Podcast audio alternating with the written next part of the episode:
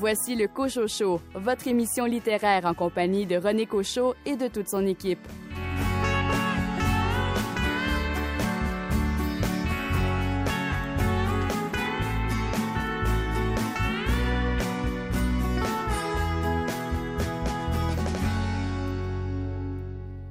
Le fantôme d'un oiseau perché entre les fils électriques, les cordes à linge, les gouttières, les balançoires, les poteaux, les cheminées et toutes les branches de tous les arbres.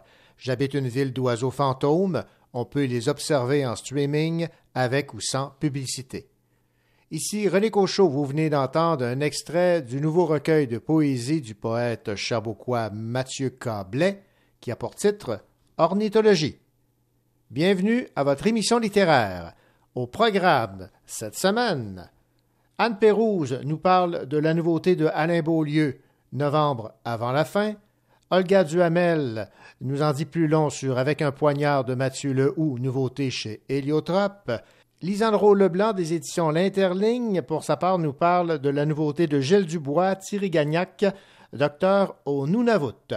Une entrevue avec Jean-Philippe Chabot des éditions Le Cartanier qui publie un roman mis à l'index publié en 1904, Marie Calumet. Billy Robinson parle du lièvre d'Amérique de Mireille Gagné aux éditions La Peuplade. Et pour m'accompagner cette semaine, Daniel Paré, votre livre. Cette semaine, René, je vous parle des Nouveaux voisins écrits par Catherine McKenzie. Et Félix Morin, quel essai a retenu votre attention? je vais vous parler du livre Le combat Adama d'Assa Traoré de Geoffroy de la Gannerie, paru aux éditions Stock. Bonne émission.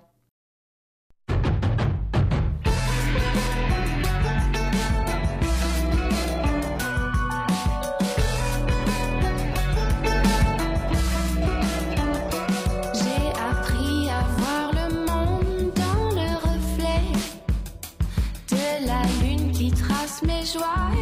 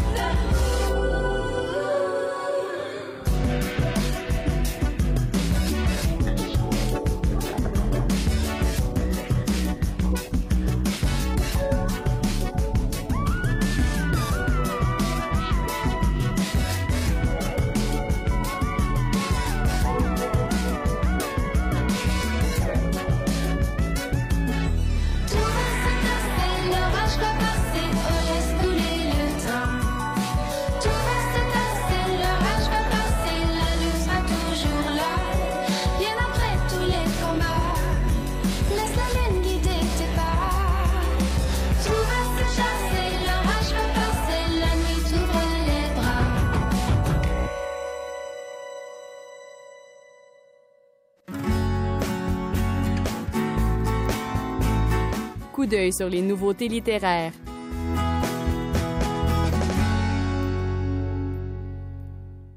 Alain Beaulieu nous arrive avec un très beau roman qui a pour titre Novembre avant la fin aux éditions Hamac. On écoute Anne Pérouse, l'éditrice chez Hamac, nous parler de cette nouveauté de Alain Beaulieu. Oui, Novembre avant la fin, qui est, euh, qui est un livre très particulier, je pense, dans, euh, dans ce que Alain Beaulieu écrit. C'est un essai qui est mélangé avec de la fiction. C'est un très beau texte. Ce livre-là relance son enseignement, c'est-à-dire que dans ce livre, on parle du métier d'écrivain et d'écrivaine. C'est une fiction, c'est un, personnage décédé, un grand-père qui est décédé, qui revient hanter euh, sa petite fille d'une façon très douce. Il va feutrer cette petite fille-là, il va l'accompagner. Euh, donc, il y, a, beaucoup de tendresse dans ce livre. Et euh, ce personnage qui est euh, décédé, qui revient hanter cette petite fille-là, c'est un, écrivain. C'est un écrivain qui vient qui vient donner ses conseils à la petite fille, à la jeune fille qui essaie d'écrire un livre tout en se bataillant avec euh, sa vie amoureuse.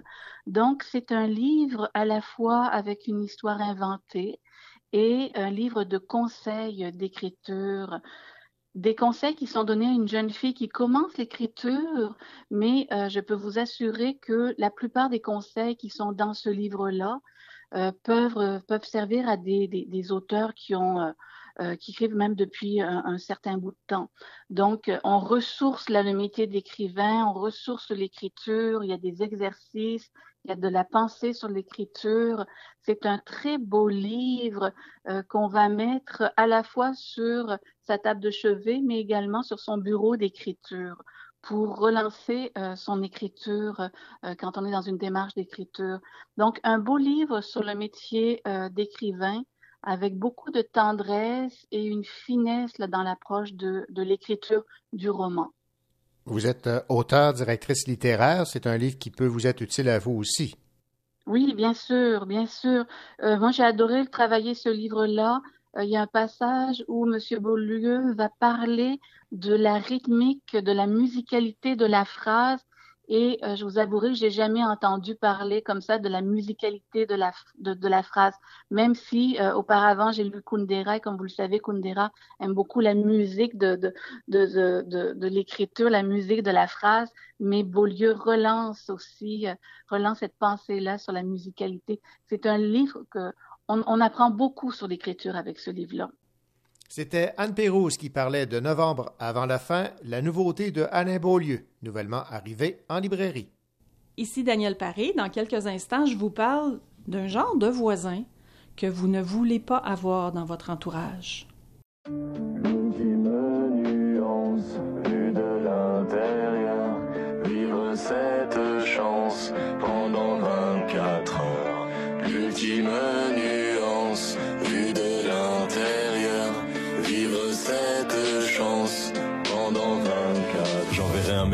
faisant les courses à Carrefour. J'aiderai les enfants au devoir en sortant la quiche du four. Avec eux, je serai joyeuse avec mon mec femme fatale. 24 heures dans la peau d'une femme, je comprendrai la charge mentale. À 16h35 pile, j'arrêterai de travailler. Vu qu'après, quand t'es une femme, eh ben, t'es plus payé.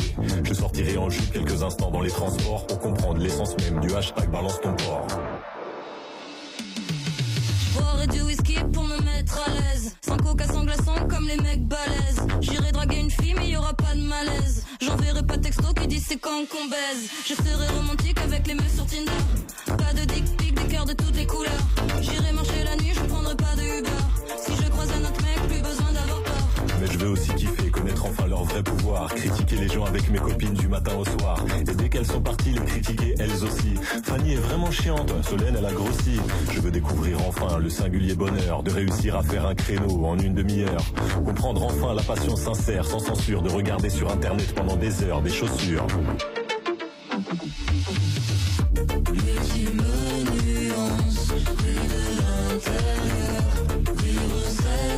Chance pendant 24 heures. L'ultime nuance vue de l'intérieur, vivre cette chance pendant 24 heures. Je mettrai la main au cul à un pote un peu lourd. Pour qu'il comprenne enfin que c'est pas très glamour. Je pourrais prendre tout mon temps, pas d'horloge biologique. Si je veux pas d'enfant, personne n'en fera tout un cirque. Je testerai tout de suite ces petites galères au féminin, l'épilation, le maquillage, perdre ses clés dans le sac à main, les talons hauts, le vernis à ongles les rappels mensuels du corps. D'être une femme, je veux découvrir l'enfer du décor. Je pourrais ne plus me raser, personne dira que c'est dégueu. J'aurais plus mal au ventre, à gna gna de mes deux. Je dirais bonjour patron sans qu'il me dévore des yeux. Dealer l'augmentation sans dîner amoureux. Devant ma PS4 pendant que ma meuf plie en quatre. Je mettrai pas la table, c'est pas la fin du match. Je sur le trottoir comme le petit chien de la voisine.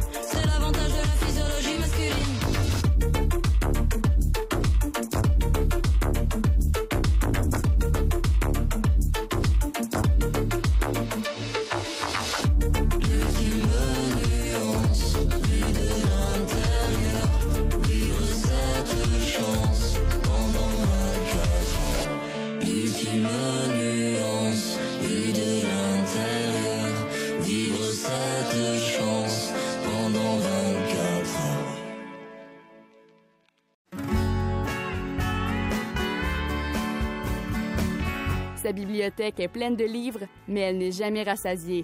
C'est pourquoi elle a ajouté ce livre.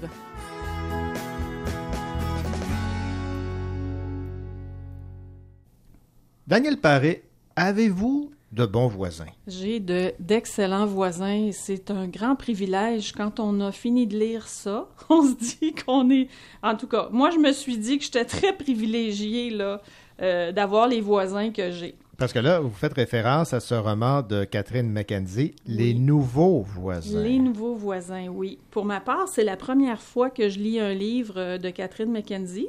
C'est une traduction, elle écrit en anglais, mais elle vit à Montréal, est avocate, puis elle écrit pour un journal anglophone. Ses euh, précédents romans ont tous été des best-sellers internationaux, alors euh, j'ai bien l'intention de regarder ce qu'elle a fait d'autre et j'ai aucun mal euh, à croire à ça parce que Les Nouveaux Voisins, c'est franchement excellent. Donc, c'est un thriller qui raconte l'histoire de Julie Prentice, qui est une romancière à succès, qui déménage dans une autre ville. Je vous signale que l'action se passe aux États-Unis. Elle déménage donc avec son mari et ses deux enfants pour échapper à une femme qui la harcèle. Assez pour euh, être obligée de se reconstruire une vie ailleurs. Donc, euh, elle s'installe dans ce quartier-là, mais il y a une présidente d'association de quartier qui ne leur rend pas du tout la tâche facile. OK. C'est ce qu'on pourrait appeler un quartier tissé serré avec à sa tête une détestable femme. Et là, j'ai envie de vous lire un exemple du genre de courriel, parce qu'elle envoie des courriels à tous ses voisins avec une multitude de, de règles. En tout cas, je, je vous lis, euh, je vous lis un courriel. Allez-y, allez-y. Donc, chers voisins, j'ai le privilège d'être votre présidente depuis 2009. Et c'est en tant que présidente que j'ai dû me préoccuper d'événements graves survenus récemment dans notre merveilleux voisinage. Même si je sais que nous désirons tous faire de notre petit coin de planète un endroit sûr, il est malheureusement apparu comme une évidence que ce n'est pas la priorité de tous. Et comme nous n'avons pas, pas encore, la possibilité de préévaluer qui va emménager dans notre quartier, il est important de fortement encourager ceux qui le font à respecter notre façon de vivre. Au cas où vous auriez manqué mes derniers emails, le réglage des fils de courrier peut être piégeux. J'ai jugé préférable d'envoyer un rappel de ces importantes nouvelles règles. Comme énoncé précédemment, tous les chiens de plus de 2 kilos devront à tout instant être muselés et tenus en laisse s'ils sont dans la rue. Ben, voyons donc. Tous les chiens doivent également être déclarés auprès de l'AQPS. Demandez-moi pas, René, ce que c'est que l'AQPS, s'il vous plaît. D'accord. De cette façon, s'il advient un nouvel incident, nous saurons qui est responsable. Le couvre-feu pour les moins de 17 ans est fixé à 21 heures et si nous ne pouvons pas vous imposer de garder vos enfants à la maison le soir, tout enfant non accompagné d'un adulte sera par contre considéré comme en infraction et ses parents en seront avertis. Ah, rien de moins. N'oubliez pas, toutes les règles sont consultables sur voisindepinestreet.com ou passez donc me demander un exemplaire plastifié pour la porte de votre frigo. voyons donc. Par ailleurs, nos patrouilles de quartier font maintenant deux tournées par nuit. Si vous voyez quoi que ce soit de suspect, parlez-en à la patrouille. Ce sont ceux qui portent les gilets de sécurité fluorescents. Enfin, j'ai la joie de vous annoncer que notre rue fait maintenant partie d'e-voisins, comme les iPads, euh, Ah oui, ok, de- ce monde, iVoisins. Mhm. Il s'agit d'un réseau social exclusif et convivial pour ceux qui vivent dans notre rue. Vous en saurez plus en vous connectant sur ivoisinage.com, mais pour ma part, j'ai surtout adoré la fonction enregistrement. Oh. Quand vous rentrez du travail, vous allez sur le site. Il y a également une application très pratique pour votre mobile. Et enregistrez-vous. Même chose si vous allez chez un voisin. Et si vous partez au travail ou que vous allez promener votre chien, en laisse et muselé, je vous le rappelle, Bien sûr. ou quoi que vous fassiez, tout le monde sera prévenu. Et si vous voyez que l'un d'entre nous oublie de participer, ne vous inquiétez pas, on peut aussi enregistrer les autres. Ben voyons donc. Et il y en a d'autres comme ça, mais ça, c'était vraiment euh, un bonbon de lecture, là. Ces courriels-là, là, c'était vraiment le fun à lire. Et donc, euh, le jour où Julie, qui s'est installée dans ce quartier-là, reçoit des menaces anonymes, elle a peur parce qu'elle se demande si cela provient de sa harceleuse ou qui, qui a réussi à la retrouver, ou bien si ce sont ses voisins qui aimeraient bien la voir déguerpir. Ah, OK. Donc, euh, René, l'intrigue est excellente. On n'a pas envie de laisser le livre une fois qu'on l'a commencé. Je vous recommande ça, euh, cette lecture-là, chaudement. Aux éditions Michel Lafon de Catherine McKenzie, auteur établi à Montréal, Les Nouveaux Voisins. Et après cette euh, chronique, euh, je vous suggère fortement d'aller dire à quel point vous aimez vos voisins. C'est une excellente idée. Merci, Daniel. Avec plaisir. Ici David Goudreau et vous avez eu la très bonne idée d'écouter le Cocho Show. Respire,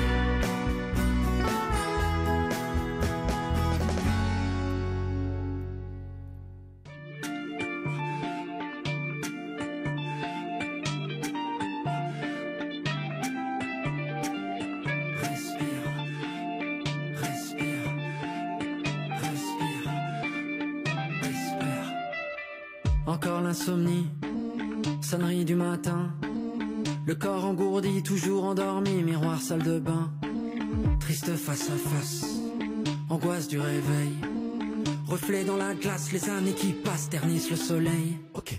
Au flash d'infos, les crises, le chômage, la fonte des glaces, les particules fines, courir après l'heure, les rames bondées, les bastons de regard, la vie c'est l'usine, hamster dans sa roue. Petit chef grand bourreau, faire la queue partout, font la gueule partout, la vie c'est robot. T'as le souffle court, respire, quand rien n'est facile, respire, même si tu te perds, respire, et si tout empire, espère. T'as le souffle court, respire, quand rien n'est facile, respire, même si tu te perds, respire, et si tout empire, espère. Encore fatigué, la cloche du midi, le corps assommé, toujours épuisé, les masques sont mis, triste face à face poursuite du bonheur. Reflet dans la glace, les années qui passent flétrissent les fleurs. Ok. Les écrans, le bruit, l'argent, les crédits, les phrases assassines, les cons, les cancers, le temps qui s'écoule, le vide qui se fait, le silence épais, la vie c'est la guerre tournée dans le tambour. Amour placebo, faire semblant pour tout, c'est violent partout, la vie c'est Rambo. T'as le souffle court, respire, quand rien n'est facile, respire, même si tu te perds, respire, et si tout empire, espère. T'as le souffle court, respire, quand rien n'est facile, respire, même si tu te perds, respire, et si tout empire, espère.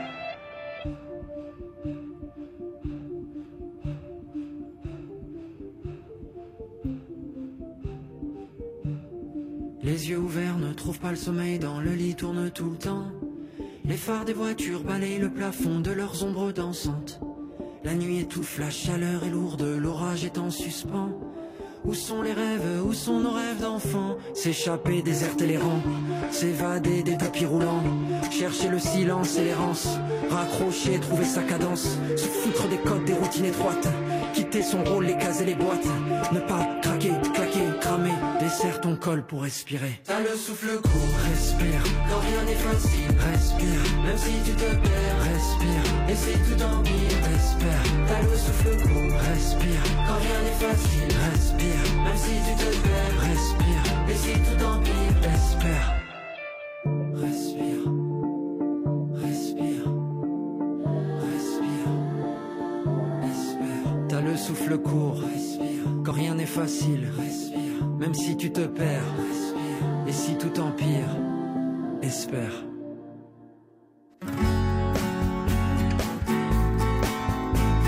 Coup d'œil sur les nouveautés littéraires.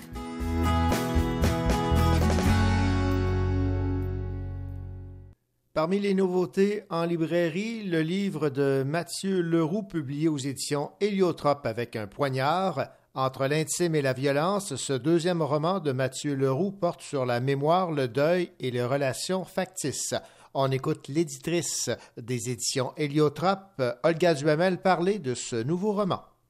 il a fait un livre où, qui raconte au départ l'histoire d'un gars qui en a un peu marre de toutes ces histoires amoureuses qui, qui vont nulle part, qui vont.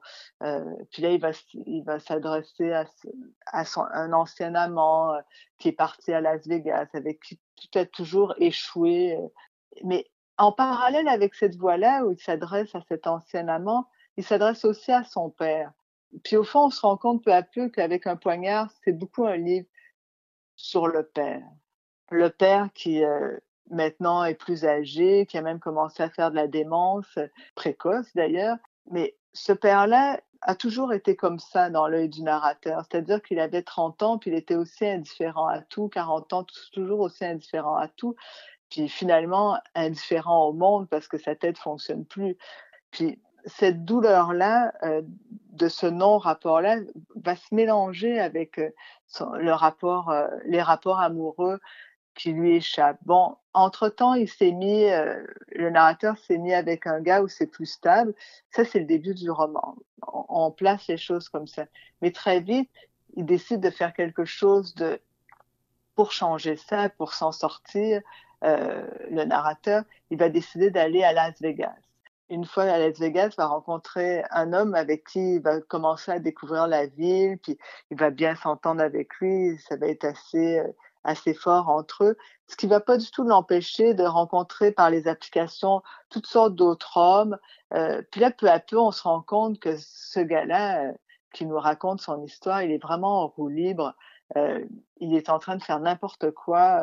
Ça va dans tous les sens, mais il est appelé par, par une espèce de, de, de charge euh, violente.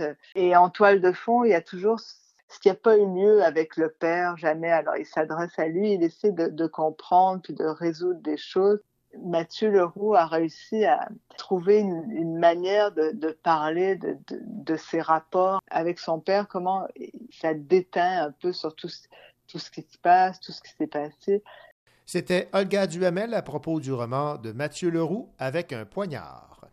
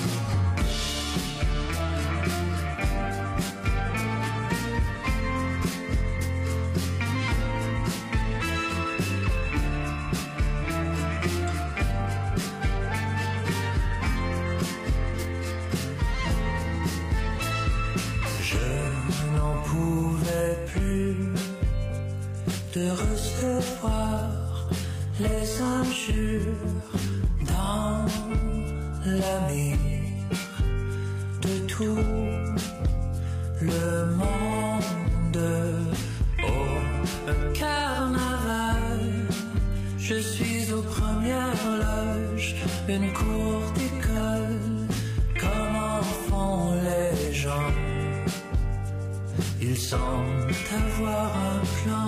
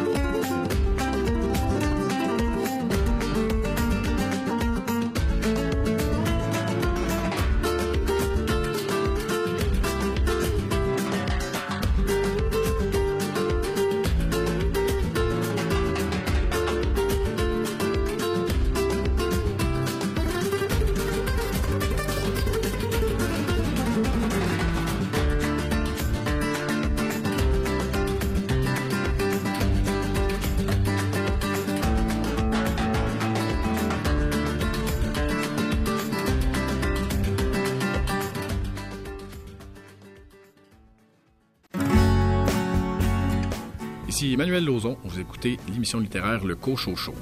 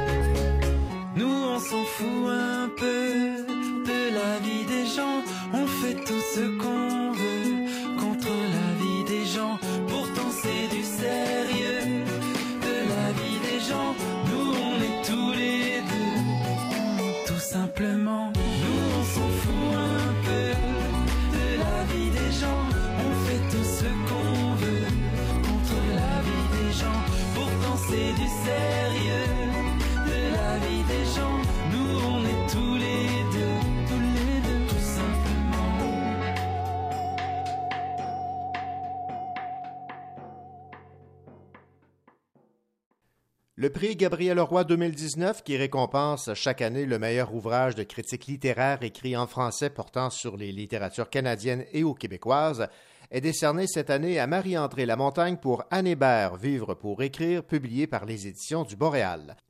C'est à l'unanimité que le jury s'est prononcé en faveur de ce livre. Voici ce que dit le jury. L'autrice a fait montre d'une érudition qui dépasse la vie d'Anne Hébert. Si cet ouvrage réussit à dresser le portrait familial de cette dernière, de ses amitiés, des conditions d'exercice de son métier, de la géographie plurielle de son parcours, c'est aussi de toute la vie culturelle qu'il parvient à restituer. Je vous propose de réécouter une partie de la chronique de notre spécialiste en poésie au Cochocho et directrice du Centre Anne Hébert à l'Université de Sherbrooke, Patricia Godbout, qui n'avait que de bons mots à dire à propos de cet ouvrage de Marie-André Lamontagne, Anne Hébert Vivre pour écrire, qui vient de remporter le prix Gabriel Roy 2019.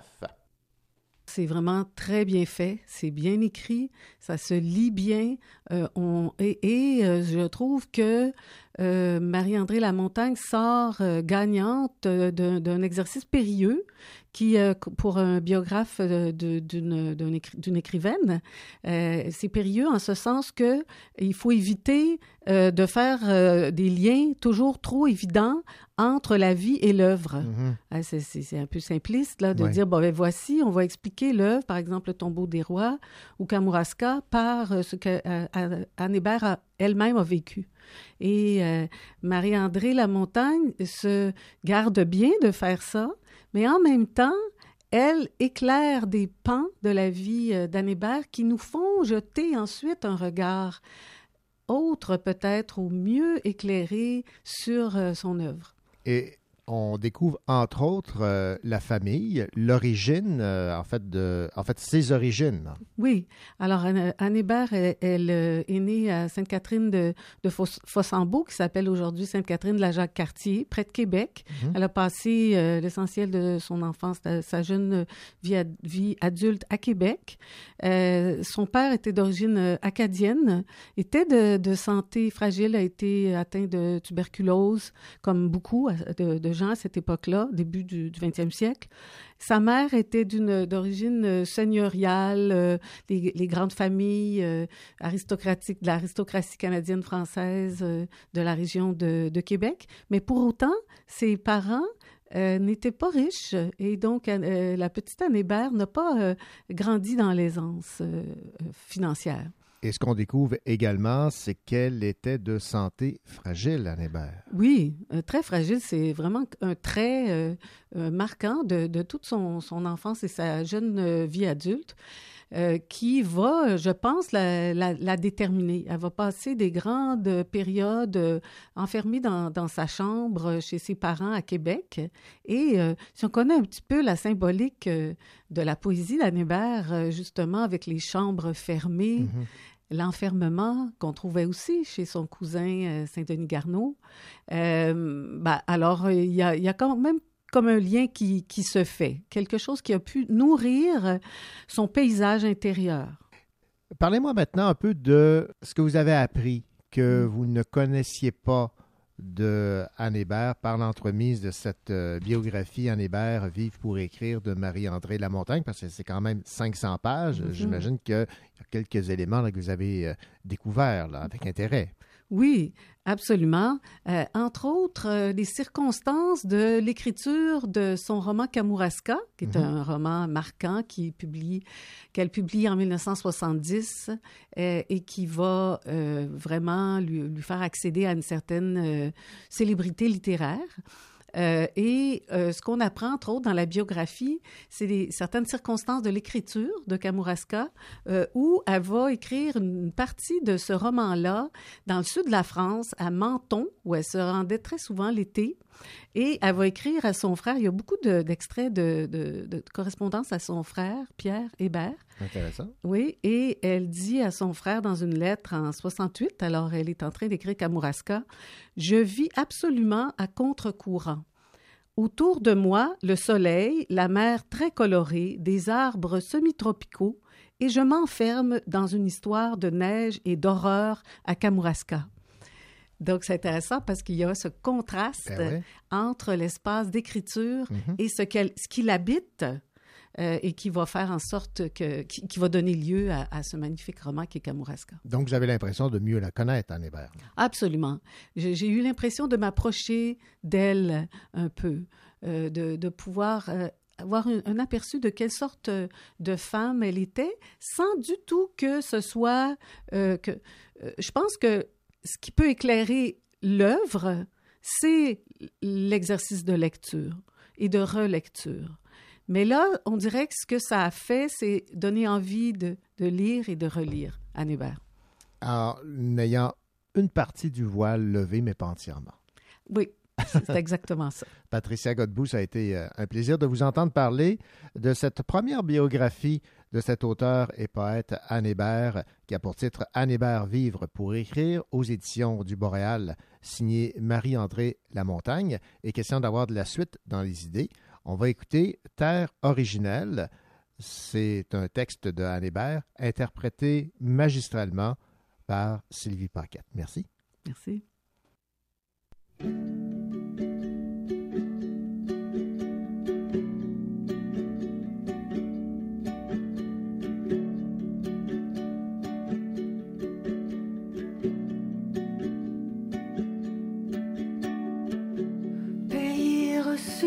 Au plus creux du sommeil.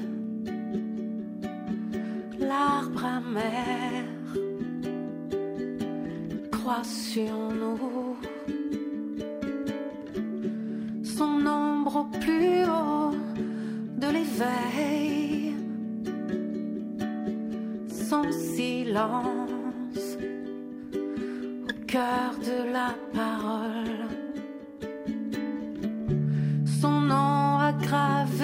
Sur champ de neige. Et toi, et toi,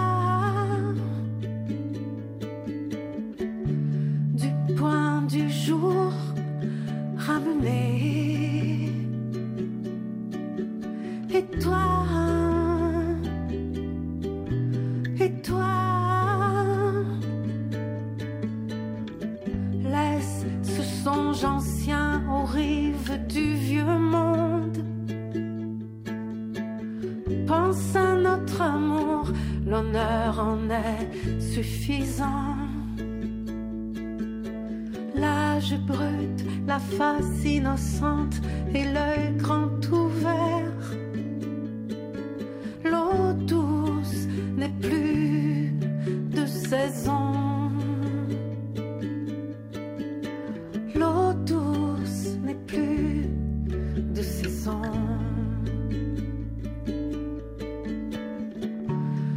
femme est salée comme l'air.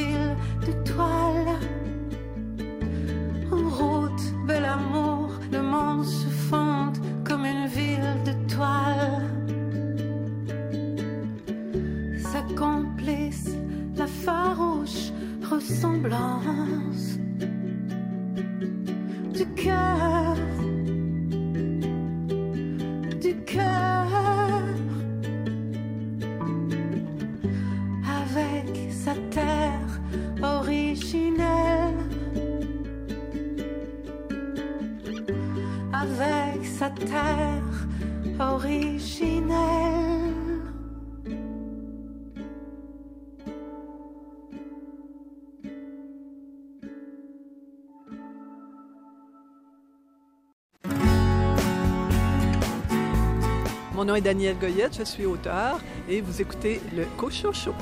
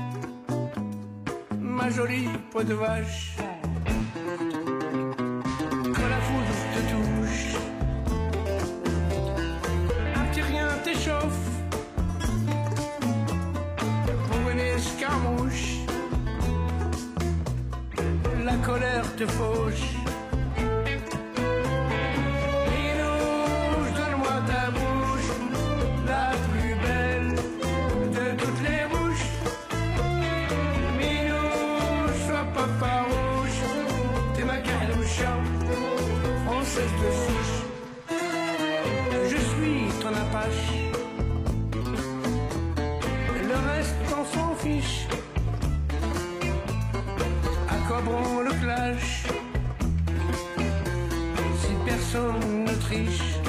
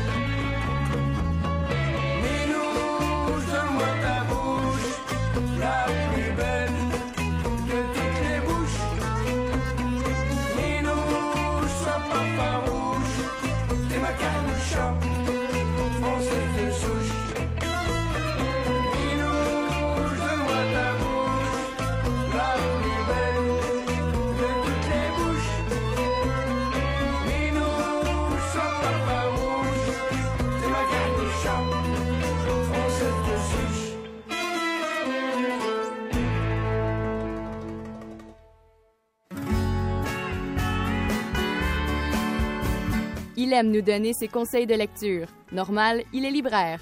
Billy Robinson.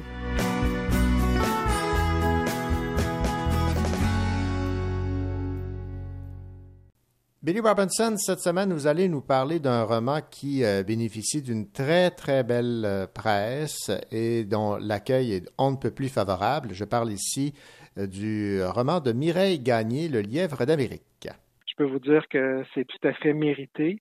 C'est l'histoire en fait de Diane euh, qui, euh, après euh, une épreuve assez mouvementée dans sa jeunesse, va se retrouver à l'hôpital pour une, opération délicate, si on peut le dire, et qui va se rappeler de ces événements qui se sont déroulés à l'île aux grues 15 ans plus tôt. En fait, c'est une fable animalière, c'est un conte pour adultes, c'est un roman magnifique. J'ai vraiment, on se laisse complètement happé par cette histoire, ce roman euh, vraiment surprenant, quelque chose d'unique. Euh, je comprends pourquoi euh, les, les, Européens sont fous d'abord de ce livre-là, qui n'est même pas encore paru et qui est déjà en sélection pour le prix Première Plume Furet du Nord. C'est vraiment magnifique. je pense que ce roman va faire date ici au Québec c'est quelque chose de, tout à fait euh, surprenant. Euh, comme la peuplade ont souvent le don de nous euh, surprendre avec des livres différents, eh bien, Mireille ne fait pas exception ici. On, on parle vraiment de quelque chose d'original, de singulier, de beau, de touchant. La poétesse n'est pas très loin dans l'écriture et ça se sent très, très bien. Son amour pour la nature, son attachement pour les émotions vives et fortes, vous devez vous laisser bercer par cette histoire tout à fait attachante. Et euh, je, prédis aussi ici aussi euh, de grandes choses pour ce roman. Billy Robinson, libraire à la librairie de Verdun, merci beaucoup pour euh, cette recommandation de lecture, ce roman de Mireille Gagné, Le lièvre d'Amérique, publié aux éditions La Peuplade. Merci beaucoup. Merci à vous. Au revoir.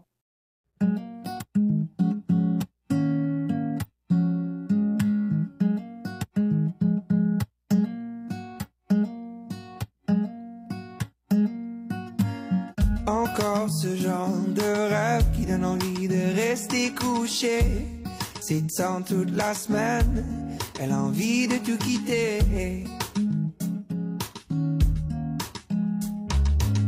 Elle a des idées de grandeur, mais grandes sont les peurs de tout risquer. Donc elle collectionne les pleurs en voyant son temps se vider. On devrait danser dans la tornade, on devrait. Laisser les vents nous guider. Et partir comme des nomades, on devrait. Simplement se laisser glisser.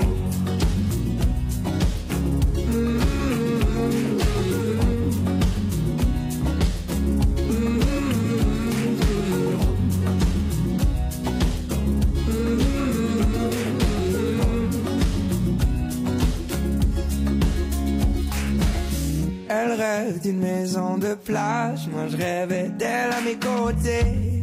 Finir nos jours sur le sable. Passer nos nuits à se sauver.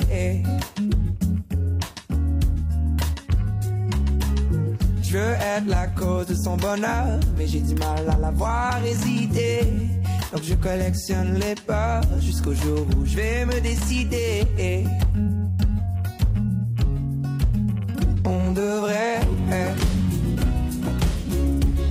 Dans la tornade, on devrait oh, laisser les vents guider. Et partir comme des nomades, on devrait ou simplement se laisser glisser.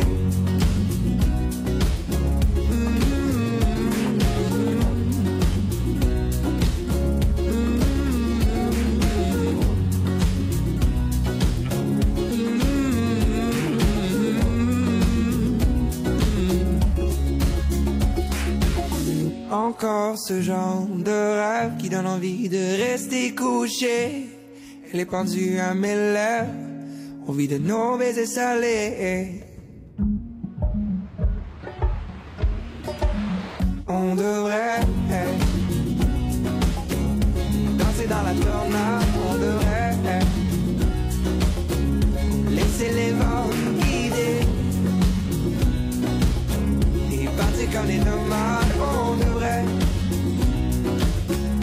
simplement s'aimer.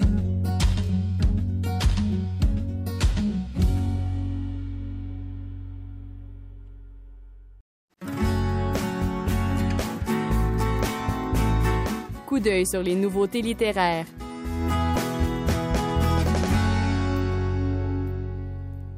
Gilles Dubois publie aux éditions L'Interligne Thierry Gagnac, docteur au Nunavut. On écoute Lisanne Rowe-Leblanc de la maison L'Interligne nous parler de cette nouveauté de Gilles Dubois. Oui, euh, Gilles qui a écrit quand même plusieurs fictions, autant pour les jeunes que pour les adultes.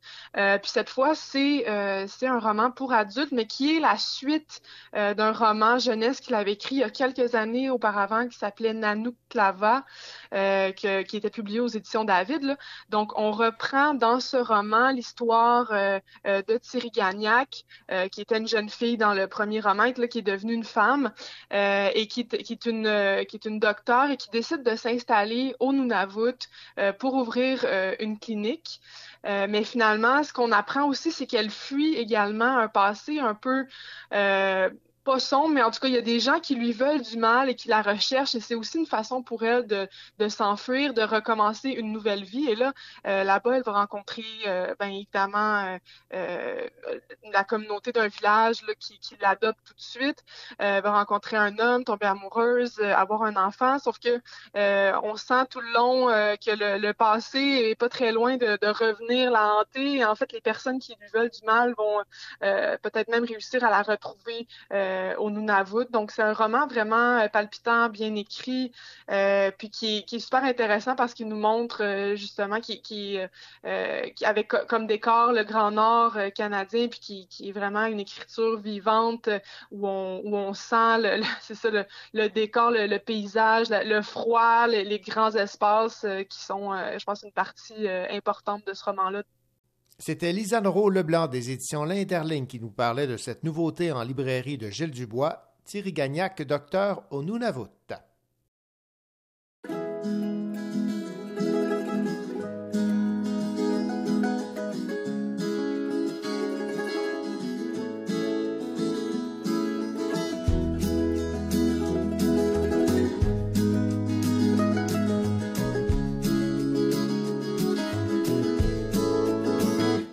Découvrir.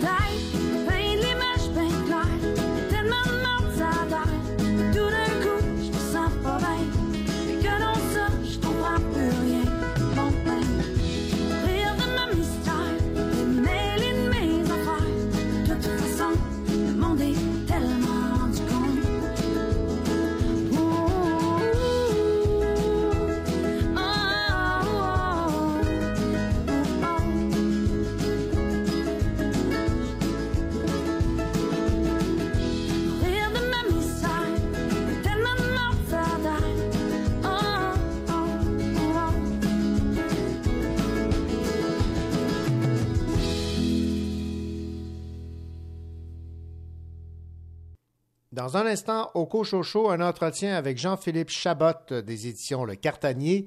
Il sera question de la première réédition du roman Marie Calumet dans sa version originale non censurée depuis sa parution en 1904.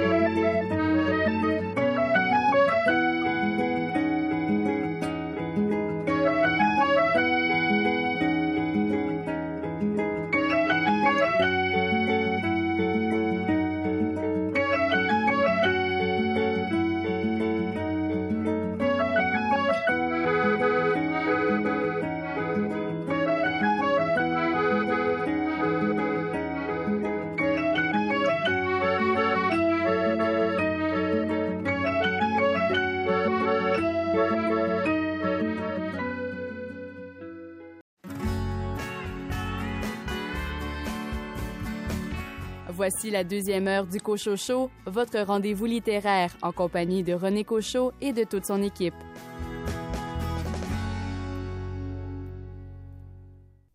Au cours de cette deuxième partie d'émission, vous aurez l'occasion d'entendre l'entretien que m'a accordé Jean-Philippe Chabot des éditions Le Cartanier à propos de ce roman publié en 1904, mis à l'index, qui a pour titre Marie Calumet, réédité dans son intégralité par cette maison d'édition. Et de votre côté, Félix Morin, l'essai qui a retenu votre attention cette semaine est lequel? Je vais vous parler du livre Le combat Adama d'Assa Traoré de Geoffroy de Laganerie, paru aux éditions Stock. Il sera également question de l'Académie Goncourt qui a révélé ses premiers livres présélectionnés et il sera question des finalistes 2020 du prix TD de littérature canadienne pour l'enfance et la jeunesse et du prix Harry Black de l'album Jeunesse. Bonne deuxième heure.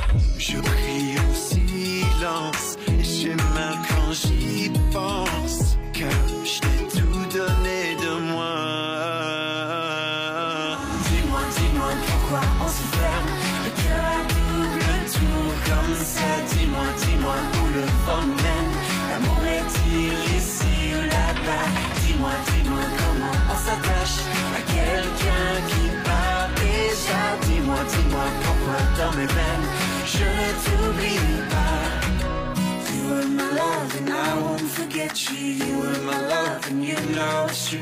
You were my love and I won't forget you. I won't forget you, no. Oh, you were my love and I won't forget you. You were my love and you know it's true my love and I won't forget you. I won't forget you, no. Oh, dis-moi, dis-moi pourquoi on se ferme.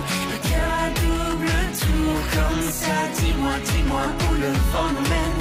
L'amour est-il ici ou là-bas? Dis-moi, dis-moi comment on s'attache à quelqu'un qui part déjà. Dis-moi, dis-moi pourquoi dans mes veines je ne t'oublie pas Je ne t'oublie pas Je ne t'oublie pas. I won't forget you. Le 28 juin 1860, Marie Calumet arrive à Sainte-Île-Défense pour remettre de l'ordre dans les affaires du curé Flavel. Ses qualités de ménagère et bien vite d'administratrice de la paroisse lui attirent l'amour du bedeau et de l'homme engagé du curé, duo d'idiots qui se livrent une lutte homérique pour conquérir son cœur. Quant à Susan, la nièce du curé, elle rêve des libertés dont elle pourrait jouir si elle était un homme. Or, son éveil sentimental se bute à la véhémence des interdits religieux révélant les mœurs d'une époque asphyxiante et l'emprise du clergé sur la vie intime.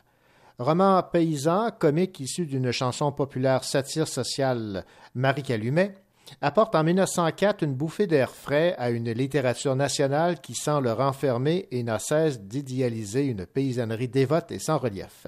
Mais l'archevêché de Montréal ne l'entend pas ainsi et met aussitôt le livre à l'index. Il faut attendre 42 ans avant qu'en 1946 ne reparaisse le roman, mais dans une version censurée qui deviendra le texte référence aux dépens de l'original. Et pour en parler, nous avons en ligne Jean-Philippe Chabot qui est à l'origine du euh, travail visant à rééditer ce roman, mais dans sa version originale, non censurée, publiée en 1904, Marie Calumet de Rodolphe Girard. Jean-Philippe Chabot, bonjour. Bonjour, M. Cochot. Monsieur Chabot, ça fait, je pense, ça fait longtemps là, que c'est dans vos cartons que cette édition originale soit publiée, mais dans un premier temps, ça serait peut-être bon de nous dire où avez-vous pris connaissance de ce roman, Marie Calumet, et dans quelles circonstances avez-vous mis la main sur l'original?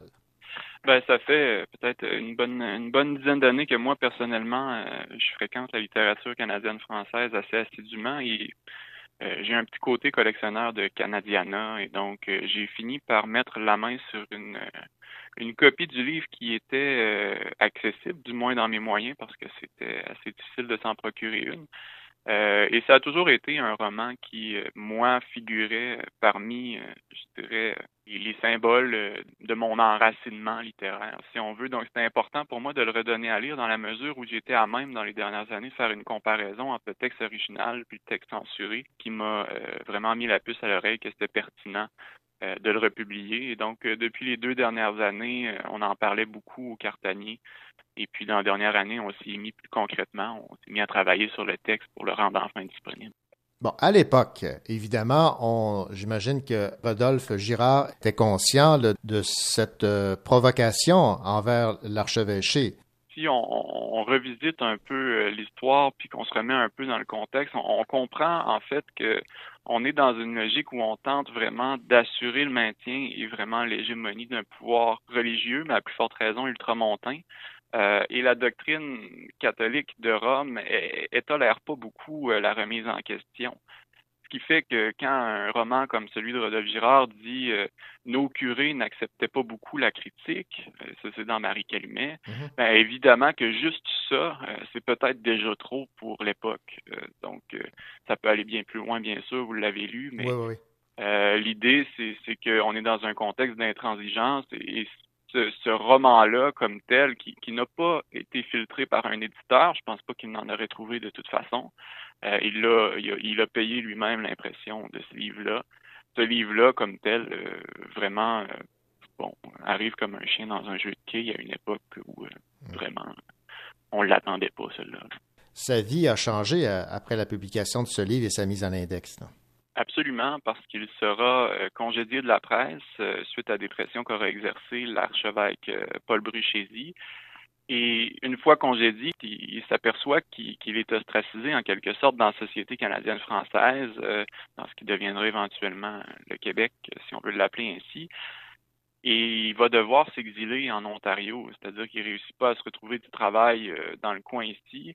Il est euh, néanmoins, euh, bon, il a un peu d'argent de poche, mais il a aussi euh, un enfant. Sa femme est enceinte, bientôt deux enfants. pas d'emploi et il vient d'un milieu relativement précaire financièrement, donc il ne peut pas se permettre, comme d'autres, comme Albert Laberge, par exemple, qui était son bon ami, de, de vivre malgré la censure et sans emploi. Il, il, a besoin d'un revenu, donc c'est en Ontario qu'il retrouvera un emploi. euh, au journal Le Temps, qui est un journal un peu euh, miteux à l'époque. Bon, parlons maintenant de l'œuvre. Je vais lire une, euh, une critique qui a été faite à propos de, de ce livre signé Bernard Madiman du Queen's Quarterly en 1912. C'est le roman le plus franc et le plus spirituel de la littérature canadienne, un essai dans le style rabelaisien. C'est le premier grand roman que le Canada ait produit tant en français qu'en anglais. Ça me semble euh, assez élogieux. Est-ce que c'est à la hauteur de cet éloge? Euh, ben, écoutez, pour euh, pour ma part, euh, évidemment, je vous, je vous donne une réponse de lecteur parce que c'est vraiment en tant que lecteur que, que j'ai voulu qu'on le réédite. Je vous dirais oui. Par rapport à Bernard Bodiman et à son époque, lui, c'est quelques années néanmoins après l'apparition de Marie Calumet. C'est un chercheur en littérature.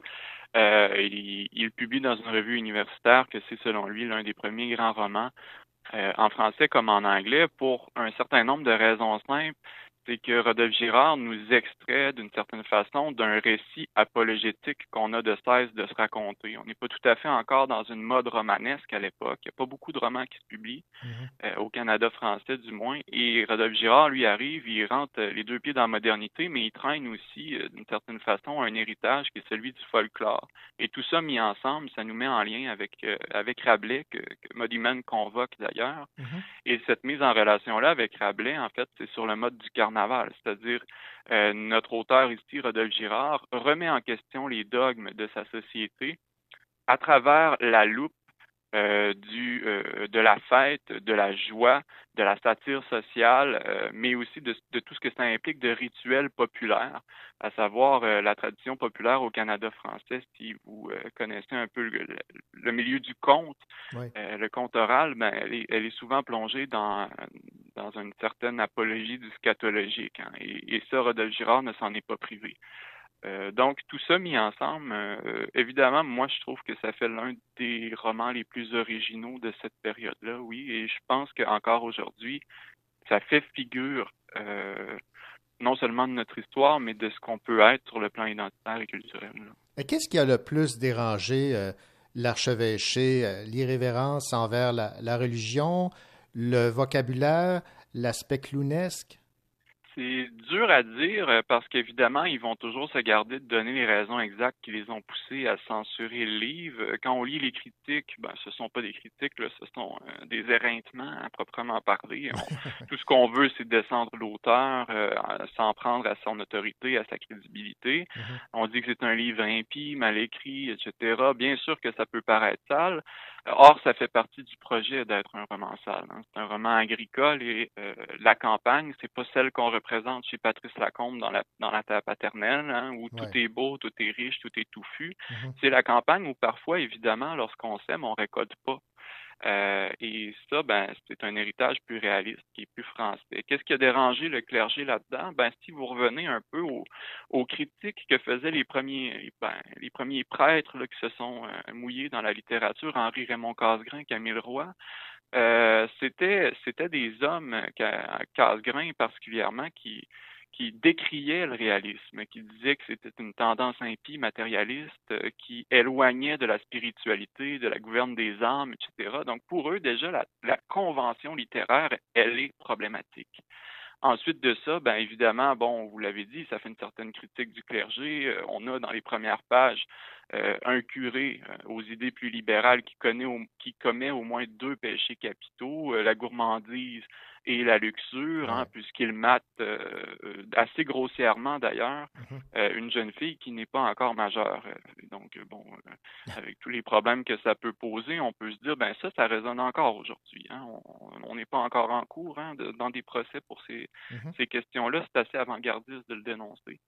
Et euh, au-delà de ça, en fait, euh, si on revient à l'index lui-même, aux clauses de l'index, dans l'index, ce qu'on constate, c'est que euh, toute œuvre qui fait profession d'injurier la hiérarchie catholique doit être condamnée. Et Rodolphe Girard, par le carnaval. Le carnaval qui hein, est un renversement topographique, donc le haut devient bas et le bas devient haut, le roi devient mendiant, le mendiant devient roi. Euh, ben là, c'est le prêtre qui devient un peu le sot paysan et le paysan qui devient roi en la personne de Marie Calumet.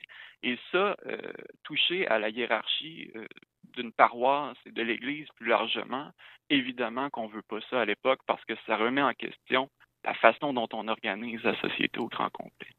Question que les gens soient situés, Jean-Philippe Chabot, sur le style de Rodolphe Girard et ce qui a pu euh, déplaire à l'Église. Je vais prendre un extrait ici en page 30.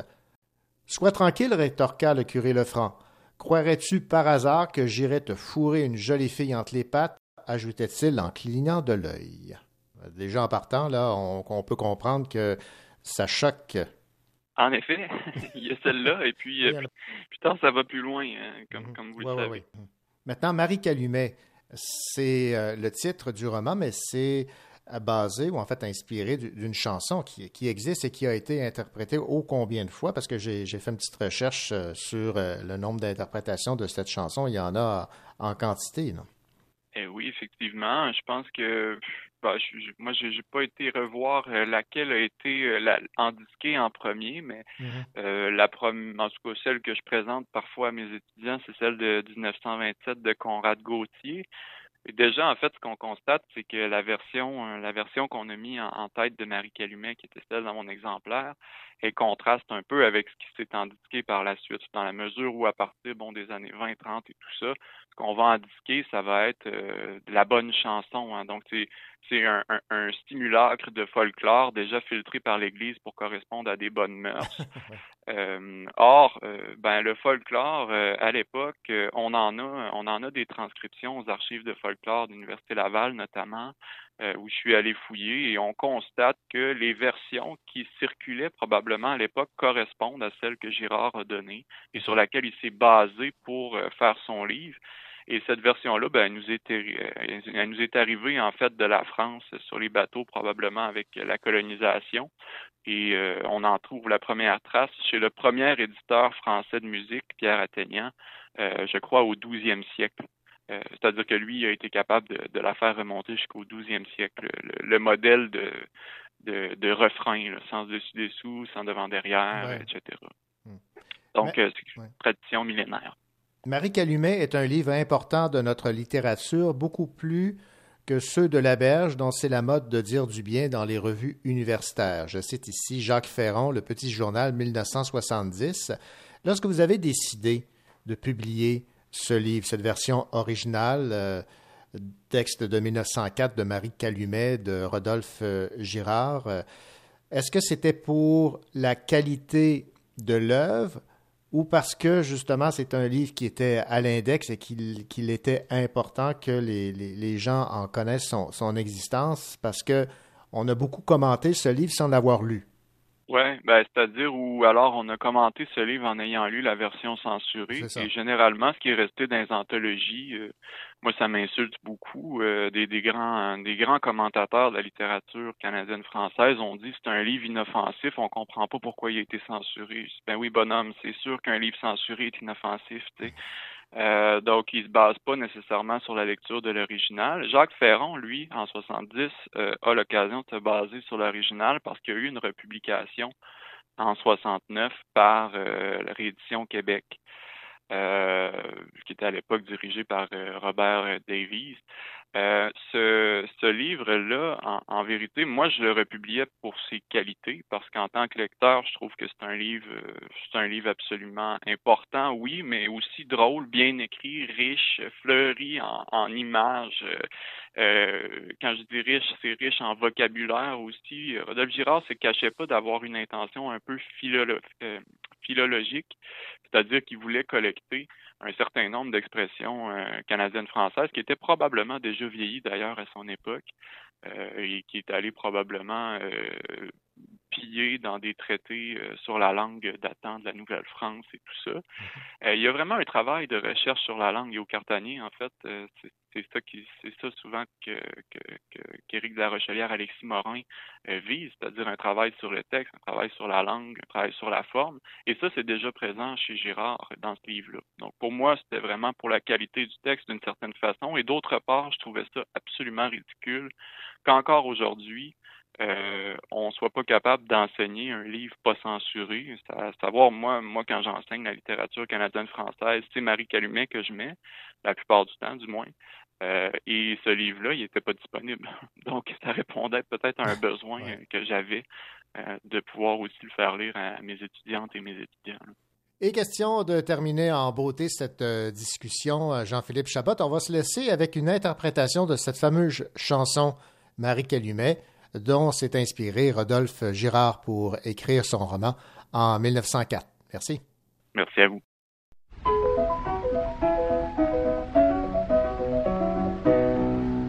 Marie Calumet se marier, Marie Calumet se marier, avec l'engagé de monsieur le curé, avec l'engagé de monsieur le curé. Les noces se font au presbytère, sans dessus dessous, sans devant derrière. Nous y serons invités tous, sans devant derrière, sans dessus dessous.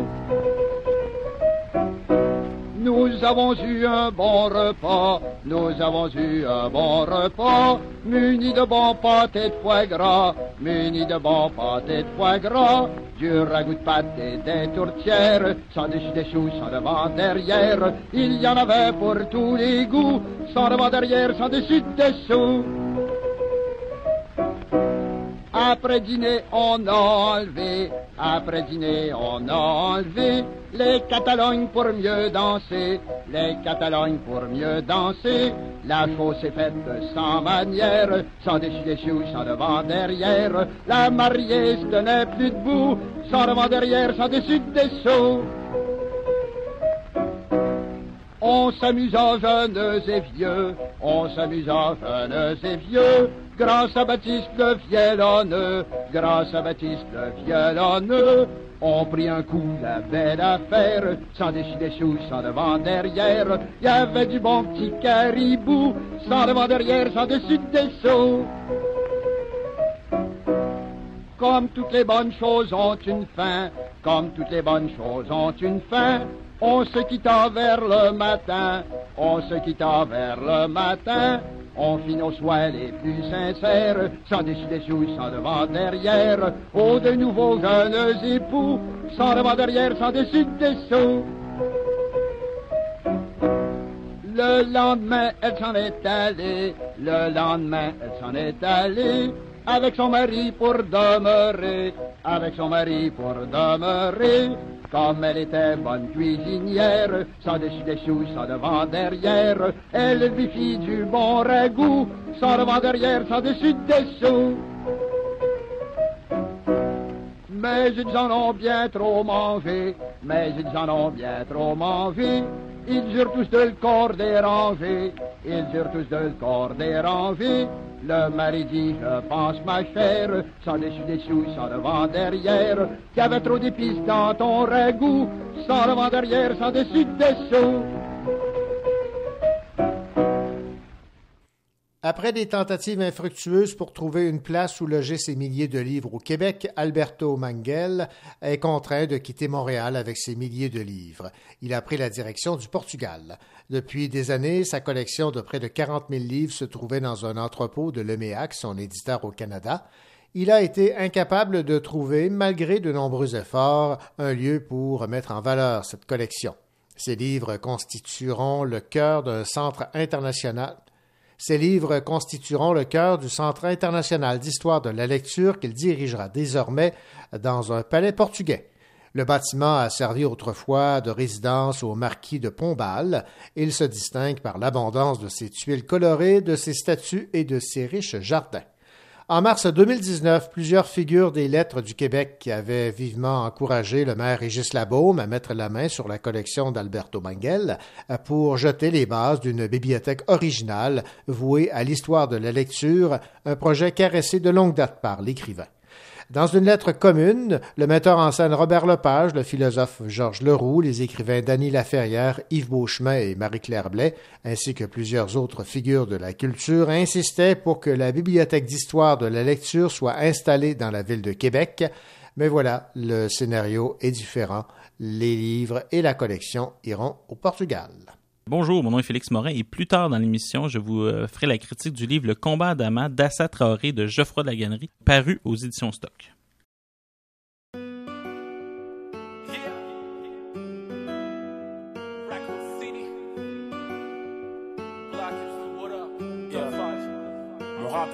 Fait des sales cons, je fais des sales vite. 9 à 5, je fais du cash propre, j'ai une sale vie. Je suis chez mon pop, j'ai la page blanche, les idées noircies. And a nigga better act right comme mon Marcy. Toute la nuit à veiller tard, je travaille sur mon archi. Je peux pas comprendre comment qu'ils font pour aller club un mardi. Leur opinion, je m'en branle tellement le poignet fait de l'artiste. Je fais jouer mon rap à ton enterrement, pareil que je fais de l'art triste. Tu me demandes comment je vais, nigga, comment oses-tu? Tu sais qu'en 2020, y a des questions qu'on ne pose plus.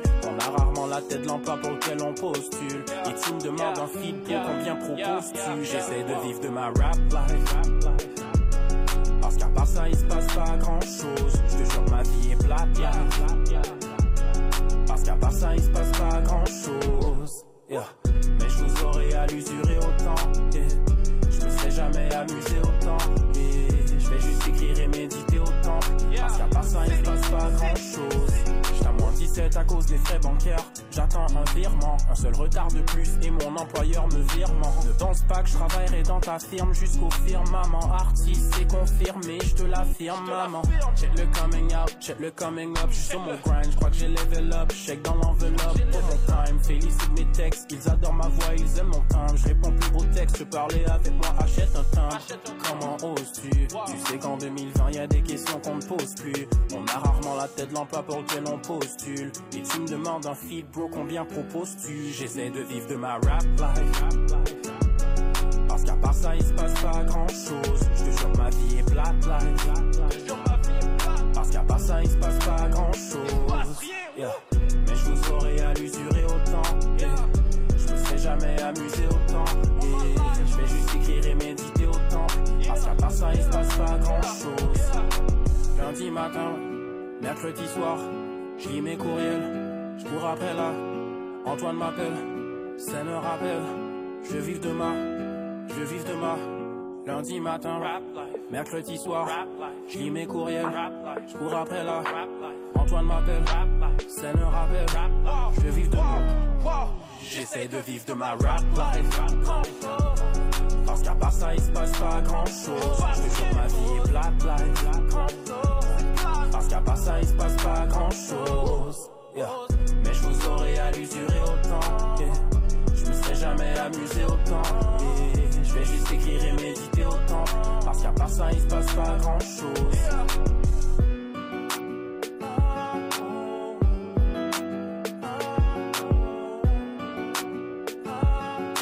Yo, shout out à tous les gars qui essaient de vivre de cette rap life, you know. Toujours Raccoon City. Tranquillement. Euh, bonjour, mon nom est Félix Morin et plus tard dans l'émission, je vous euh, ferai la critique du livre Le combat d'Adama d'Assa Traoré de Geoffroy de la Gannerie, paru aux éditions Stock.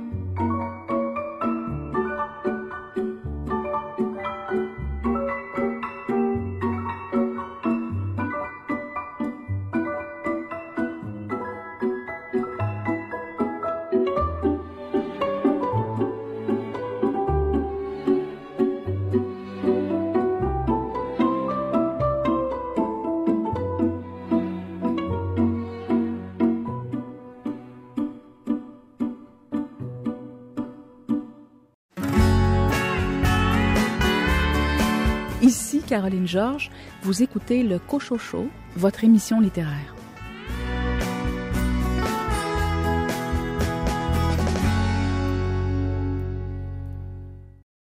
Dis combien de milles d'ici à la lune, d'ici sous la ville, dort encore la dune, et sous tes silences, d'ici il y a des mots. J'avoue que j'y pense bien plus qu'il ne faut. Dis combien tu m'aimes pour qu'un peu j'y croie. Surtout pas de peine, je suis près de toi. Passe les semaines, le chaud et le froid. Dire combien je t'aime, ça je ne sais pas.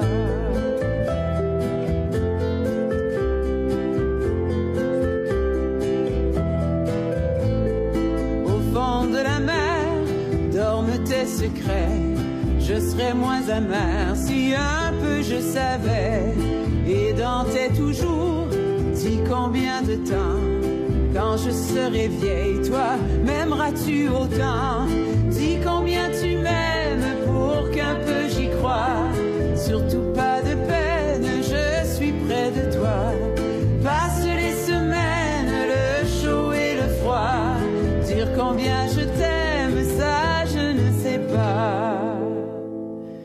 Si je ne voyais plus, serais-tu mes yeux? Si je ne marchais plus, me porterais-tu un peu?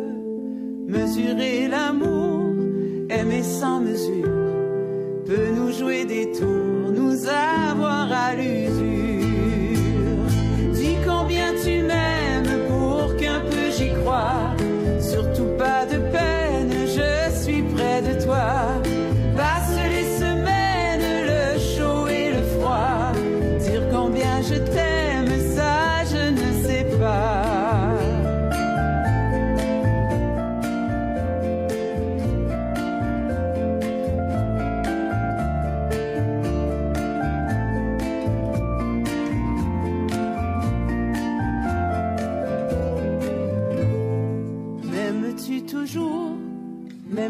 Plus Dis-moi si un jour nos doutes se seront perdus. Dis combien tu m'aimes pour qu'un peu j'y croie. Surtout pas de peine, je suis près de toi.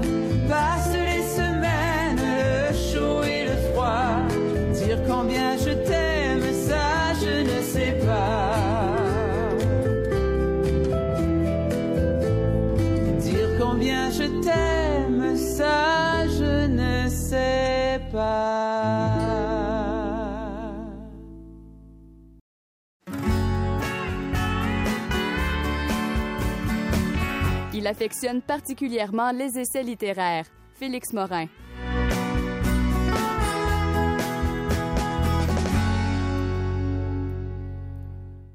Félix Morin, cette semaine, vous nous proposez un combat. En fait, c'est le combat Adama, signé Traoré et Laganerie. On va, dans un premier temps, nous euh, situer sur qui sont-ils?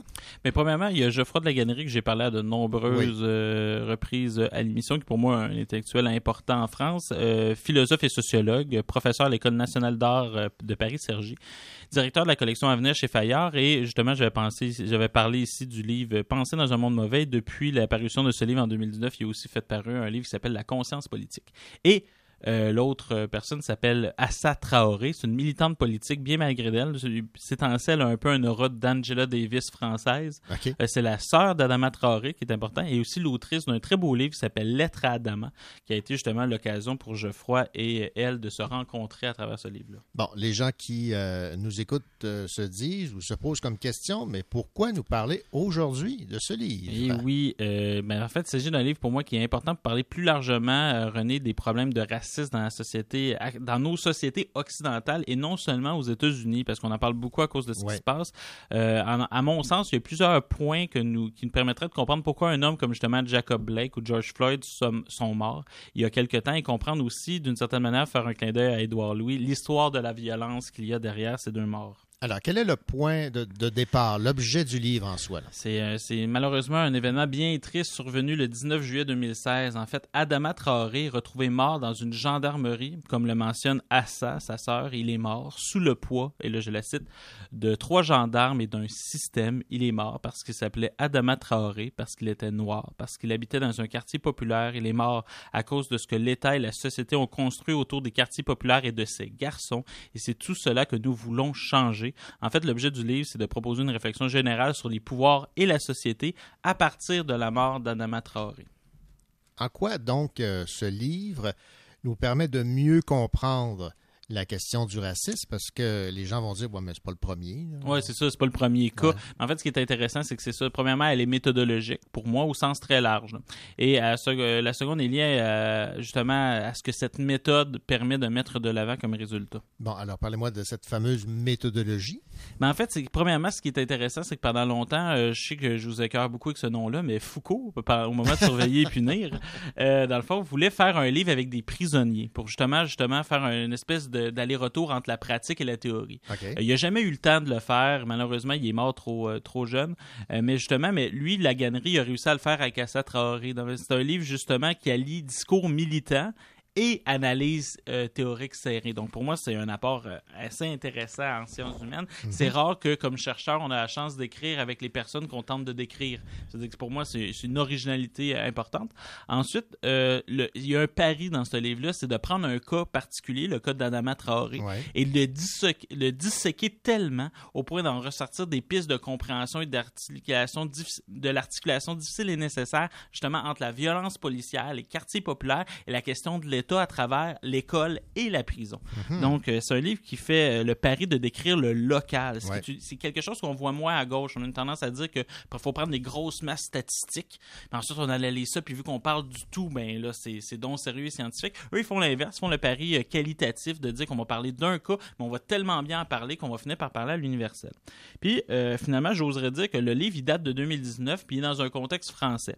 C'est-à-dire qu'il offre une, ass- une- Pourtant, quand tu le lis aujourd'hui, il offre une analyse qui semble coller assez bien au cas de Floyd et de, de Blake. Il révèle- dans la société américaine. C'est-à-dire que euh, pour moi, c'est un pari qui est réussi parce que euh, on ne sait pas jusqu'à quel point les enjeux policiers, il n'y a pas juste aux États-Unis que c'est problématique. Il cite euh, le livre de Didier Fassin important sur la prison en France.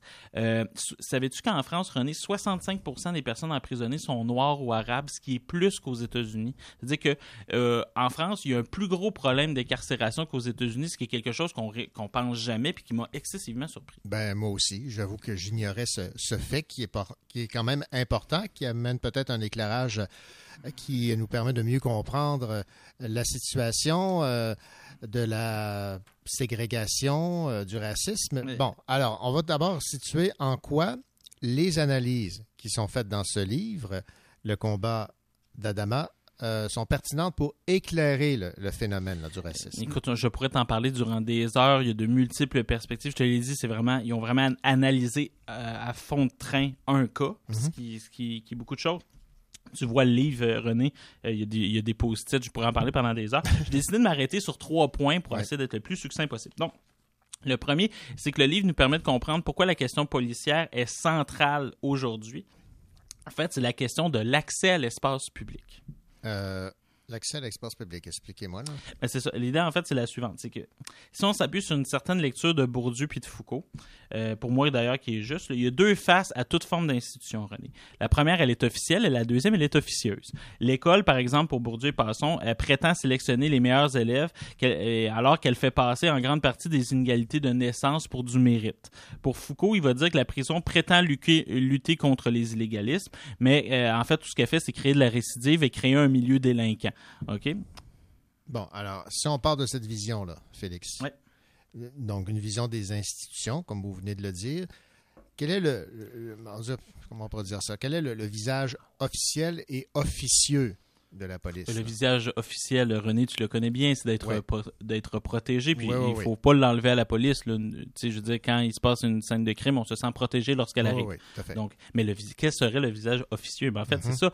C'est que euh, pour Geoffroy de la Gannerie à cette oreille, euh, la police sert à maintenir une forme différentielle d'être au monde dans l'espace public, c'est-à-dire une, notre ontologie politique. Est-ce que je me sens libre d'agir comme je le désire dans l'espace public? Et comment, dans le fond, ces seront compris et captés par les autres personnes dans l'espace public? Bon, ça serait peut-être bon de, De nous vous donner un, petit- exemple. Ouais, c'est peut-être pas le moment le plus pédagogue de cette chronique. Euh, je vais y aller avec un exemple. C'est justement, Ouais. si par exemple aux États-Unis, un homme noir ne court pas dans l'espace public. Il est trop à risque de se faire arrêter ou même de se faire tirer dessus. On l'a vu combien de fois, ce genre de choses-là. Un jeune noir ne peut pas attendre sur le coin d'une rue parce qu'on pense qu'il vend de la drogue encore moins en Mhm. jogging, René. OK, euh, c'est des questions que moi, comme homme blanc, je me suis jamais posé dans ma vie. Moi, je peux attendre sur le coin d'une rue en jogging, René, et tout le monde pense que je suis juste bien relax pour aller à mes cours. Euh, c'est- un peu ici une question d'inconscient, de notre inconscient politique dans l'espace public. Et c'est cette police-là qui, aux États-Unis, fait en sorte que les Noirs, eux, en pensaient deux à trois fois à comment ils agissent dans l'espace public. Et en faisant ça, ben, ils les contraignent à ne pas être libres dans l'espace public. Bon, peut-être un, un autre exemple ou un autre Ben oui, c'est la question du racisme d'État devient plus probante euh, dans ce livre-là. Parce que souvent, on va dire, René, euh, qu'il n'y a pas de racisme d'État aux États-Unis. Ouais. C'est à droite, là, les républicains, ou même euh, on dit la même affaire en France, puis on dit la même affaire au Canada. Ben oui. Parce qu'il n'y a pas de loi qui explicitement euh, va faire en sorte qu'il y a un racisme promulgué d'État. Il n'y a pas une loi Ouais, qui ouais, dit, ouais. par exemple, les Noirs ne peuvent pas sortir de chez eux et ce genre de choses. un peu comme l'apartheid en Afrique du Sud. Exactement. établi. Il n'y a pas une loi aussi violemment euh, présente. ça.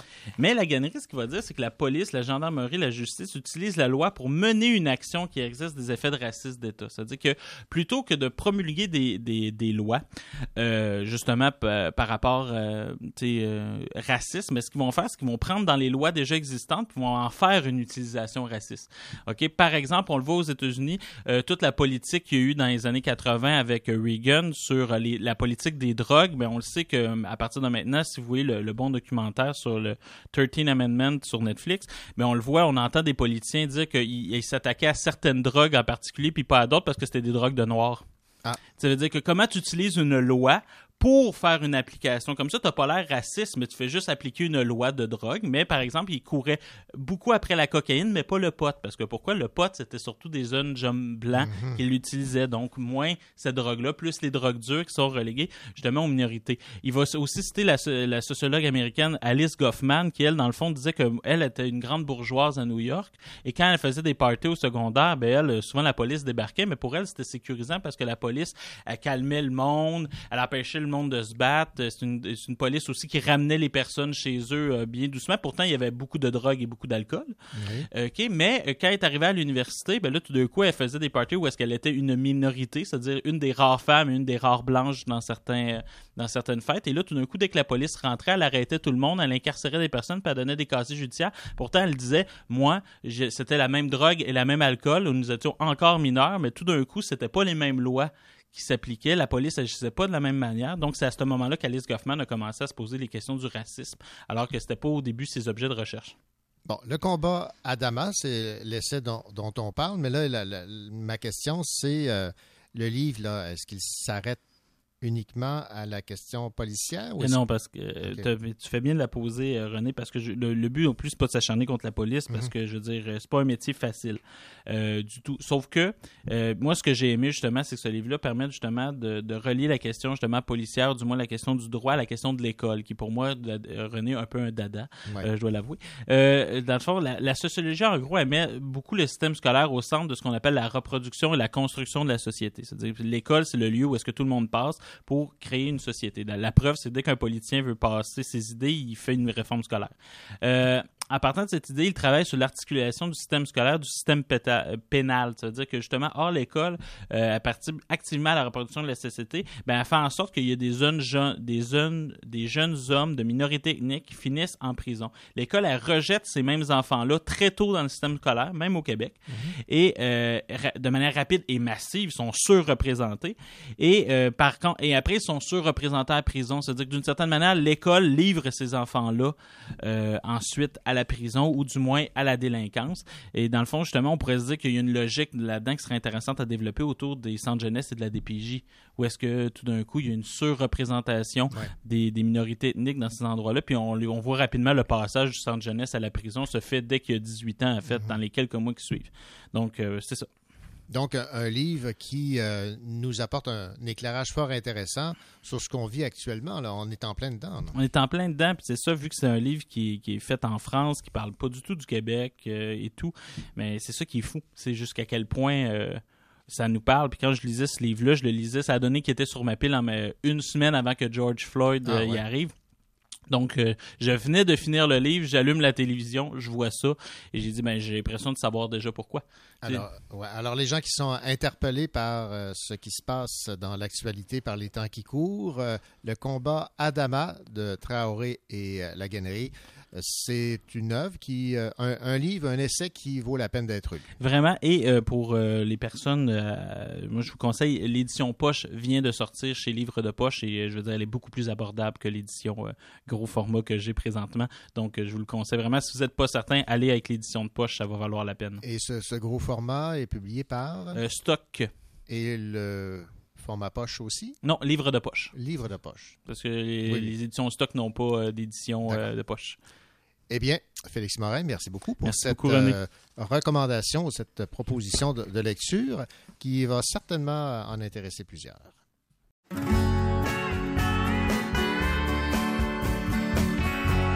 Vous écoutez le Cochot Show en compagnie de René Cochot et de toute son équipe.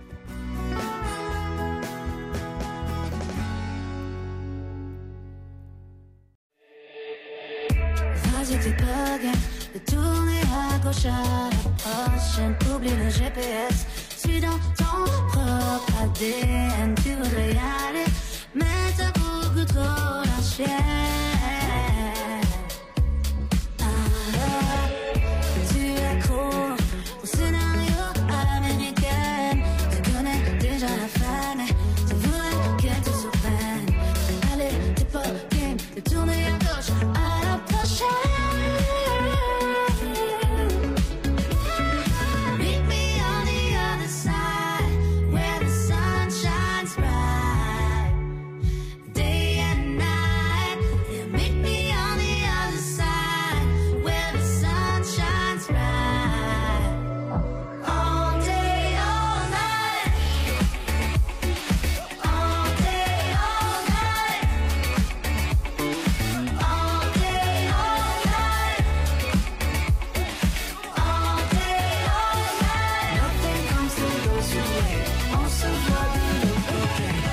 Volé à l'étalage pour voir. Resto 5 étoiles, pas de pourboire. Oh non, on atterrit demain. Le glove dans ta main, puis qu'un pays on fly. You can choose la carte postale. Vino blanco égal Costa Oh non, café au lit Tapioca, les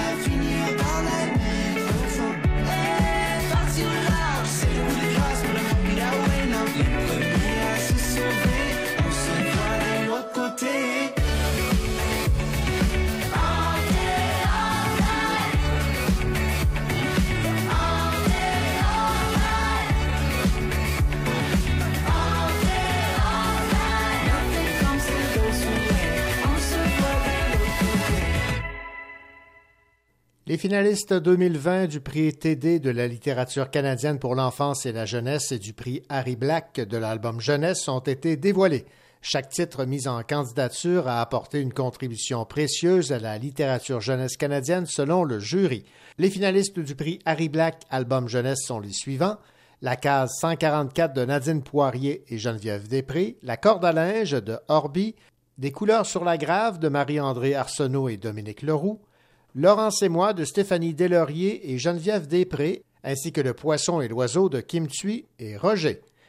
Et les finalistes pour le prix TD de littérature canadienne pour l'enfance et la jeunesse sont Les Étoiles de Jacques Goldstein, Mon ami Pierrot de Annie Gravel et Enzo, Pipeau de Amélie Dumoulin et Todd Stewart, Quand le vent souffle de Todd Stewart, et Le grain de sable de Webster et euh, Valmont à l'illustration.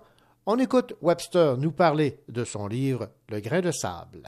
Je pense que pour plusieurs personnes, pendant longtemps, euh, c'était peut-être une anecdote, une anomalie qui euh, ne se serait pas nécessairement bien dans la, trame narrative historique euh, principale euh, qu'on nous raconte ici au Québec et au Canada. Et donc, d'un côté, oui, il y a plus d'informations, mais d'un autre côté, je pense que les gens ont juste décidé de ne pas s'y intéresser. Là. Alors, Webster, dans Le grain de sable, ce qu'on découvre évidemment, c'est que on sait peu de choses de Olivier Lejeune par le peu de textes qui font référence à l'existence de ce premier esclave au Canada. Vous avez donc dû inventer une partie de, son vécu. Oui, tout à fait. En fait, euh, comme je dis dans le livre, c'est inspiré d'un fait vécu.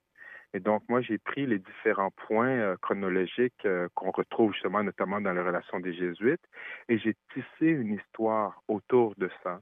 Donc, euh, c'est pour moi un peu ce qui aurait pu se passer. Naturellement, euh, c'est pas un ouvrage de référence. C'est un ouvrage, c'est une fiction inspirée d'un fait vécu. Et c'est ça, j'ai voulu un peu tisser de ce qui aurait pu être son parcours. Voilà, c'était une partie de l'entrevue que m'avait accordé Webster à propos de son livre Le grain de sable, finaliste pour le prix TD de la littérature canadienne pour l'enfance et la jeunesse. Et parlant de prix littéraires, l'Académie Goncourt a dévoilé sa liste des livres présélectionnés pour le prix Goncourt, le plus renommé des prix littéraires francophones. Et pour la sixième fois, l'écrivain français Emmanuel Carrère a été présélectionné pour ce prix, cette fois pour le roman Yoga, l'un des livres phares de la rentrée littéraire en France. Le prix Goncourt sera attribué le 10 novembre. Et c'est ainsi que se termine cet autre rendez-vous littéraire auquel nous vous convions chaque semaine. Au nom de toute l'équipe, nous vous souhaitons une belle semaine et évidemment de belles lectures. Allez, à la semaine prochaine.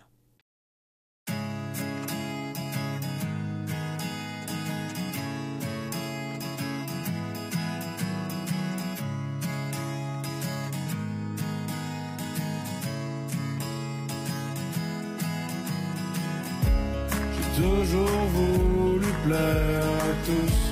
Aujourd'hui, je n'ai plus rien à foutre. Je voulais juste tellement, tellement plaire. J'en avais perdu les jours passent à la vitesse du vent et les cercles d'amis changent aussi vite que les gens. Mais je garde en mémoire les bons souvenirs du temps et sourire un peu, c'est aussi prendre le temps. Il jamais trop tard pour se fixer des buts. Un verre à la santé de ceux que j'ai perdus, ça c'est pour mes meilleurs qui sont là dans ma vie. C'est pour mes disparus qui font briller la lune. Si j'ai plus d'épaules pour m'accoter, j'irai m'asseoir au bord d'à côté. Je dormirai dans le champ s'il y a pas d'hôtel parce qu'il y a tellement d'histoires que je veux raconter. C'est vrai que l'avenir est à nos pieds. Des fois, je me surprendrai à doter. Alors j'oublie tout pour rapper. Toutes les pensées que j'ai dans la tête. J'ai toujours voulu plaire à tous. Aujourd'hui, je n'ai plus rien à foutre. Je voulais juste tellement, tellement plaire. J'en avais perdu la tête.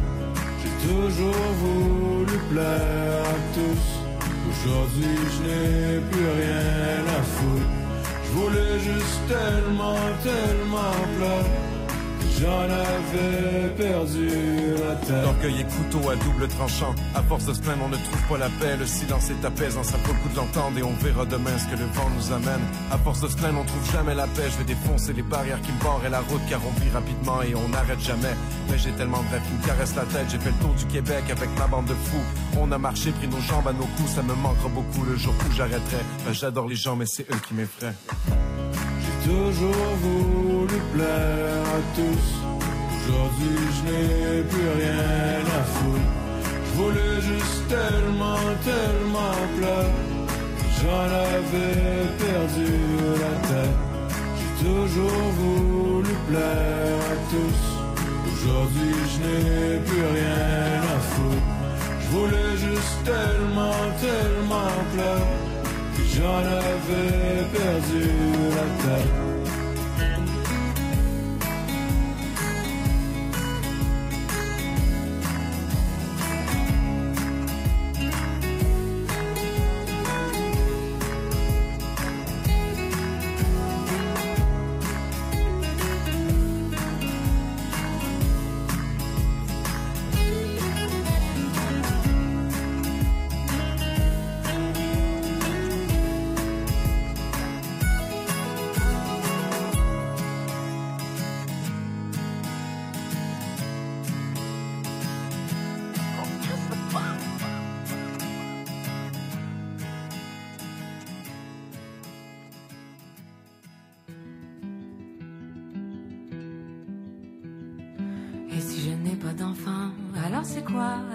Quoi Et si je n'ai pas d'amant, alors c'est quoi Alors c'est quoi Si je suis seule dans la vie, c'est quoi la vie C'est quoi la vie Si je perds tous mes amis, alors c'est quoi Alors c'est quoi Lâche juste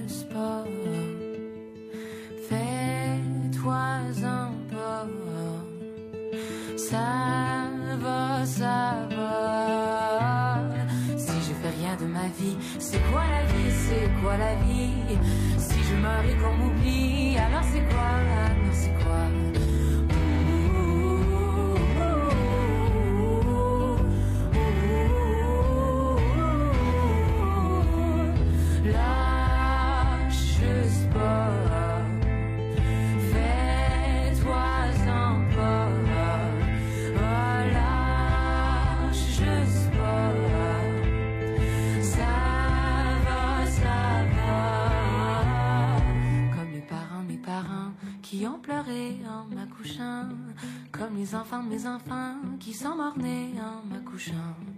Quand je suis seule, je suis pas seule, je fais comme si était avec moi. Je prends l'oreiller dans mes bras, t'es encore là, t'es encore là. Lâche juste pas, fais-toi un pas. Ça va, ça va.